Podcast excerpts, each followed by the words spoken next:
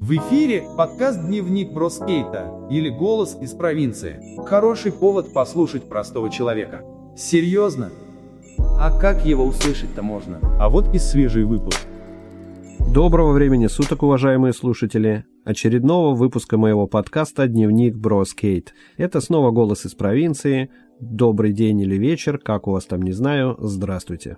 Темой сегодняшнего эфира лично для меня послужил очень удивительный, на мой взгляд, случай, когда магия кино в очередной раз заставляет нас задуматься над теорией назовем бытия. В декабре 2016 года на экраны кинотеатров вышел весьма познавательный, на мой взгляд, фильм режиссера Джона Лин Хэнкока, называется «Основатель», наверное, все видели рекламу. Главную роль в этом фильме сыграл бесподобный Майкл Китон. Интересный, на мой взгляд, актер с очень убедительной харизмой. У него получилось создать образ соответствующего такого, знаете ли, мерзавца. Ну, вообще голливудские актеры отличаются определенной харизмой. Этот фильм рассказывает одну историю очень известной компании, в которой э, реальные создатели универсального кафе под прессингом рынка, юристов и прочих, как я так их называю, пройдох, продали за бесценок свою золотую жилу, свой бизнес некоторым вот безжалостным хитрецам – они впоследствии сколотили на этом изобретении миллионы, и как-то очень сильно меня все это впечатлило. Сами же гении, ну, основатели этого изобретения по сценарию фильма оставались, ну, совершенно не при делах. «Это же несправедливо», — сказал в конце фильма один из создателей своего кафе, вынужденный его продать пройдохам. И, как говорится, немая сцена. Вы знаете, впечатлило. Очень впечатлило, и, честно признаюсь, заставило даже задуматься меня на некоторое время — в этом, видимо, и есть э, та самая магия Киуно, которая заставляет вот так вот потом в продолжении уже даже просмотра переживать, думать. Мне кажется, это очень классно. В современном мире подобная история, на мой взгляд, это обычное дело, когда великие люди или изобретатели в итоге становятся, ну, совершенно, на мой взгляд, небогатыми и забытыми, по сути, людьми, а коммерческие проекты, связанные с их именем, становятся успешными и приносят э, миллионы, наверное, долларов – или, скажем так, даже прибыли, но не отцам-основателям, а профессионалам немного другого плана. К примеру этой темы основатель одной популярной марки мобильных устройств, с которым восхищался весь мир и зачитывался его книгами. Насколько я знаю, ну, сам не особо-то хорошо разбирался в электронике. Все делал за него его приятель в гараже с паяльником. Ну, в итоге это вылилось в огромную корпорацию, которая сейчас гремит на весь мир. Типичный пример, на мой взгляд. Или или, скажем, один э, создатель известной мировой марки оружия унес с собой, лично, по моему мнению, только военное звание и звезду героя, а вот миллионов долларов его семья, я так понимаю, не заработала. Это сейчас делают другие ребята, превратив его имя в бренд. Маркетинг, как говорится, на страже бизнеса.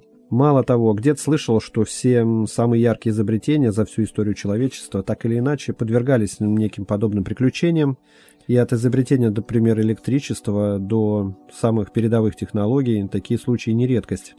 Давайте же попробуем немного разобраться в рамках нашего подкаста, почему так происходит, хотя бы порассуждать, поразмышлять и повыдумывать. Ну, честно признаюсь, что на самом деле винить хороших организаторов успешных коммерческих проектов, с одной стороны, конечно, не стоит. На их сторону в этом обсуждении могут стать целые социальные классы, те же бизнесмены, они скажут, что э, они, мы всегда правы, ничего такого, и с одной стороны, они, конечно, правы. Потому что, с одной стороны, в теории любого бизнеса это сделать проект коммерчески успешным. В любом договоре или учредительных документах любого акционерного общества вы, безусловно, найдете такую цель, как получение прибыли. Она фигурирует даже в первых строчках любого коммерческого договора. И тут все, собственно говоря, честно.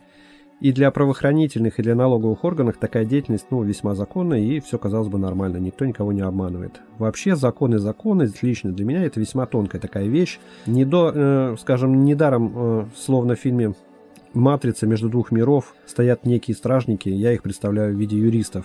Как я представляю их, они могут на весьма законных основаниях работать по обе стороны морали, но представляют и один и тот же закон в том числе. Ну, представьте, когда юристы защищают там жертву, или наоборот, юристы защищают правое дело. И тот и другой случай является законным. И они вроде бы, да, представляют интересы но с одной стороны потерпевших, с другой стороны иную сторону. И вот сторону законности соблюдают полностью, а сторону морали, да, мы ощущаем эти вещи совершенно по-разному. Одним они, конечно, могут пом- помочь избежать наказания, а другим запросто лишиться свободы, если это их миссия защищать потерпевшую сторону, к примеру. Стало быть, сразу нельзя точно понять, на какой стороне реиграют эти люди, представляя интересы разных сторон конфликта от случая к случаю. И в фильме вот э, об этом тоже есть такой очень яркий момент, когда юрист в конце концов и спас эту всю авантюру и довел ее до того совершенства, которое мы видели в фильме. Получается, что касается морали или справедливости, для каждого справедливость и мораль получается, что как бы своя. Для одного социального класса присвоить славу от изобретения – это нормально, морально, а для проигравшей стороны это, конечно, несправедливо. Но так или иначе, эта ситуация будет в том числе законной. Вот в чем заковыка. В тот момент, когда изобретение или хорошая идея становится объектом торговли, ваша идея, продукт или изобретение уже вам на самом деле не принадлежат. Кто заявит права, тот и будет хозяином. На мой взгляд, по ряду причин, иногда соперничать за право авторства, знака, бренда или идеи, но попросту невозможно. Всегда найдется кто-то или что-то, что помешает вам быть основателем. Если, конечно, вы не на вершине самой пищевой цепи. Вспоминаю времена, когда я работал в крупной международной компании. К слову, это было самое великолепное время, и сама компания остается в моей памяти как одна из лучших страниц моей жизни. Так вот, работал я там с моим общим другом, сегодня мы еще его услышим, его зовут Сергей, оперативный псевдоним в подкасте Сережа Московский, проживает он в Москве.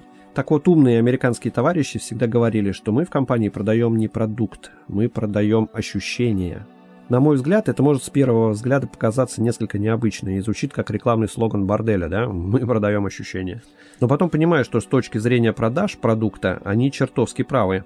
Этот слоган можно применить к чему угодно, и пазл в вашей голове сложится. Ну, давайте попробуем. Стоматология. Мы продаем ощущения. Все верно. Согласитесь. Мы идем в клинику, более дорогую, потому что там комфортнее, потому что там не больно, там хорошо, и все идут со спокойной душой. Мы продаем ощущения, все честно. А теперь попробуйте представить к всему, что вам угодно, одежда, обувь, парикмахерская, ресторан, отель. Подставьте этот слоган, вы ужаснетесь, как мы зависимы от ощущений. Ваши ощущения – это, скорее всего, ваши деньги, которые мы, продавцы, получим от вас за покупку того или иного бренда или услуги. Жуткое дело, граждане. Создатель как таковой, думаю, не нужен этой системе. Он, его роль или задача придумать что-то, и сам того не понимая, или наоборот понимая, что может стать брендом, его задача выдать некий продукт, хотя бы теоретический, а дело маркетологов этот продукт оформить в хорошо продающуюся единицу, SKU. Зачастую любая интеллектуальная собственность, придуманная в рамках работы компании, априори принадлежит не создателю идеи, а конторе, на которую вы работаете. На мой взгляд, такую оговорку можно встретить в любом трудовом договоре, связанном с продуктом или продвижением. Если же ты работаешь на контору, забудь об авторстве. Это старое правило. Иное дело, что мы не так часто изобретаем что-то полезное, это да, согласен, но все же, любой предмет интеллектуальной собственности не всегда подвластен вашему изобретателю. Да взять, к примеру, то же оружие. Его придумали или разработали для обороны или нападения. Оно новое, гениальное. Им, безусловно, торгуют уже как бы завтра по всему миру, и мы удивляемся, как же так. Оружие только изобрели, а завтра его уже продают на всех углах. Все разработки уходят как бы в рынок. Ну, просто ваше ощущение безопасности – это чьи-то потенциальные деньги, полученные от совершенно легальной продажи бренда между странами или компаниями. Наверное, это звучит тоже так. Звучит немного жутковато, но по сути это ну, не меняет. Хорошо как бы это или плохо, ну, судить, конечно, не нам. Однако, с другой стороны, торговля – это всегда выгодно. Всегда выгодно двум сторонам. Об этом нельзя забывать. Возвращаясь к истории фильма, создатель хотел бы заслушать э, точку зрения моего друга Сережи Московский. Э, прошу в эфир. Доброе утро, Олега. А, специально а, посмотрел вчера фильм «Основатель», а, про который много чего слышал, смотрел его по частям, потому что он давно разобран на материалы просмотра разными аудиториями в интернете. Вы того, конечно, ощущение несправедливости в данном случае превалирует. Для меня действия этого человека, который поставил на одну чашу весов обогащение и собственный успех, плевав на все вокруг, однозначно неприемлемый стиль ведения бизнеса. И, не, и для меня не является мерилом успеха то, что они смогли построить громадную сеть. А, то, что было в основе, а, то, собственно, это, это не то, что меня вдохновляет и говорит, да, этот человек крутой предприниматель. Поэтому э, ощущение несправедливости уходит на второй план на фоне того, что остается вера в то, что э, талантливые люди, которые хотят делать полезные проекты, будут в игре. И я верю в то, что таких людей будет больше, и они будут создавать больше хороших, полезных проектов для общества. Второе, это, конечно, чего не хватило братьям-основателям.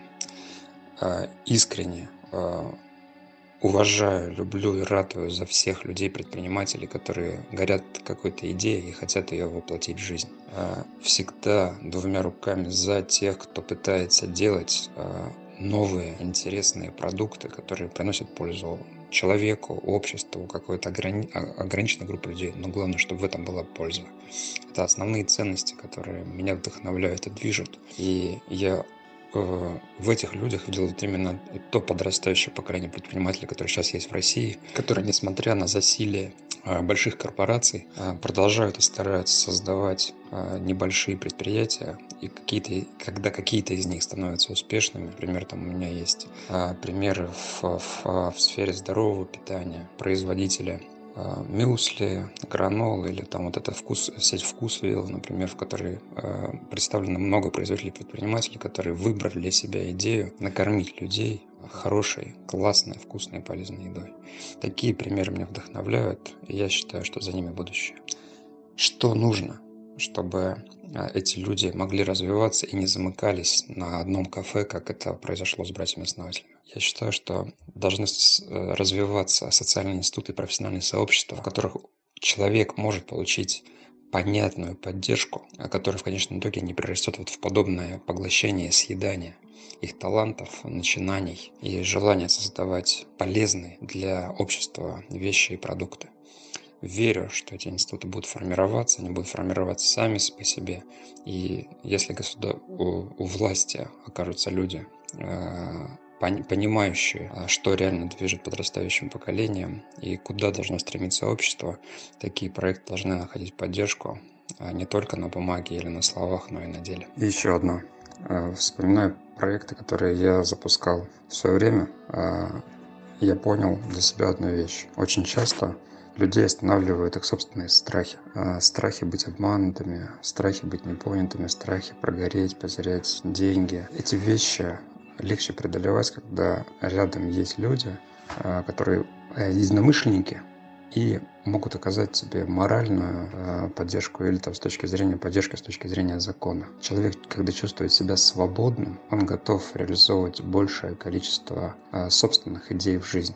Есть такая классная фраза, очень многие Э, люди боятся жить по мечте. А те, кто способны жить по мечте, э, к сожалению, боятся. Вернее, не так. Очень многие боятся жить по мечте. Единицы тех, кто мечтают и не боятся реализовывать свои мечты в жизнь. Вот я за то, чтобы у людей становилось меньше страхов, они чувствовали поддержку рядом, чтобы общество эту поддержку создало государство, и единомышленники были рядом, которые позволят верить в свои начинания и реализовывать их на практике. Вот этот э, дух веры э, в светлое завтра, близкий русскому человеку, близкий христианину, да, э, могут помочь нормальным, хорошим, талантливым ребятам реализовывать свои идеи в жизни им вечная поддержка и моя троекратная ура. Что же касаемо моего личного мнения по фильму, то бросилось в глаза то, что, несмотря на разность менталитетов за границей, у нас в стране подход к продажам получается, что единый. То ли они нас научили, то ли мы растворились и приняли эти условия игры. Но получается именно так. В первой части фильма у главного героя не получаются продажи миксеров, несмотря на родительскую позицию американского маркетинга и техники ведения переговоров, большинство клиентов отказывало главному герою. Если помните, особенно те слушатели, кто когда-либо был связан с продажами, в теории существует так называемая воронка продаж. Это набор вопросов или тактик ведения переговоров, благодаря которой можно вполне легально договориться о сделке. Ну, по крайней мере, в это верят э, создатели всех этих теорий. Сейчас, конечно, рынок так себя не ведет. Так вот, в фильме эта тактика не работала, что лично меня ну, совершенно не удивило. Теория маркетинга всего лишь теория, и на практике работает крайне слабо на самом деле. Все эти тренинги, все это поросятня. Фильме это, на мой взгляд, очень хорошо показано. Еще в этот момент мне подумалось, что методики ведения переговоров жутко устарели с тех времен до наших дней. Сейчас, конечно, появляются новые трюки, такие более, скажем, мошеннические, но это не связано с чистыми продажами и успехом в переговорах. Главный герой фильма, как было понятно по сюжету, да, продавал все подряд. Это была его работа. Очень напоминает мою практику. За все свои попытки стать успешным он потратил большую часть своей карьеры, но так ничего и не вышло, хотя и слушал тренинги. А почему?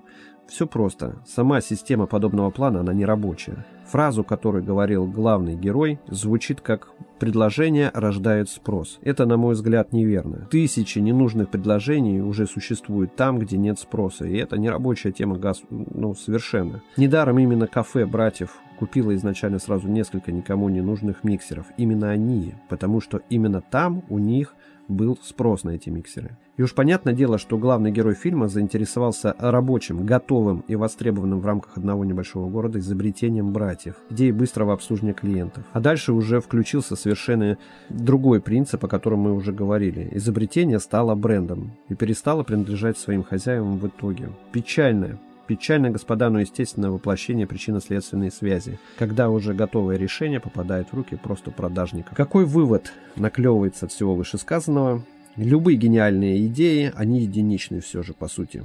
Как правило, за все время существования нашей цивилизации их родилось не так уж и много.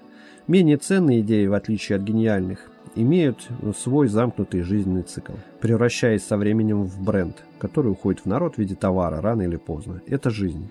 Что же касается справедливости по отношению к создателям, ну, тут их труды в любом случае не напрасны. Мы пользуемся их изобретениями повсеместно, косвенно, и это и есть наша благодарность за их труды и изобретения. Цивилизация так или иначе благодарна создателям за проделанную работу, а прибыль, она всегда принадлежала и будет принадлежать другим, ребят. Это рынок. Обратите внимание на все, что окружает вокруг вас. Всегда прибыль вас касается косвенно. Вы не поднимете денег ни с каких проектов потому что в этих проектах побеждает только создатель. Ну что ж, на этой позитивной ноте разрешите откланяться, а с вами был подкаст «Дневник Броскейт». Большого вам финансового благосостояния, любви, удачи. До свидания. Дневник бродяги скейта. Это то, что нужно тебе сегодня. Это наш голос из обычной провинции.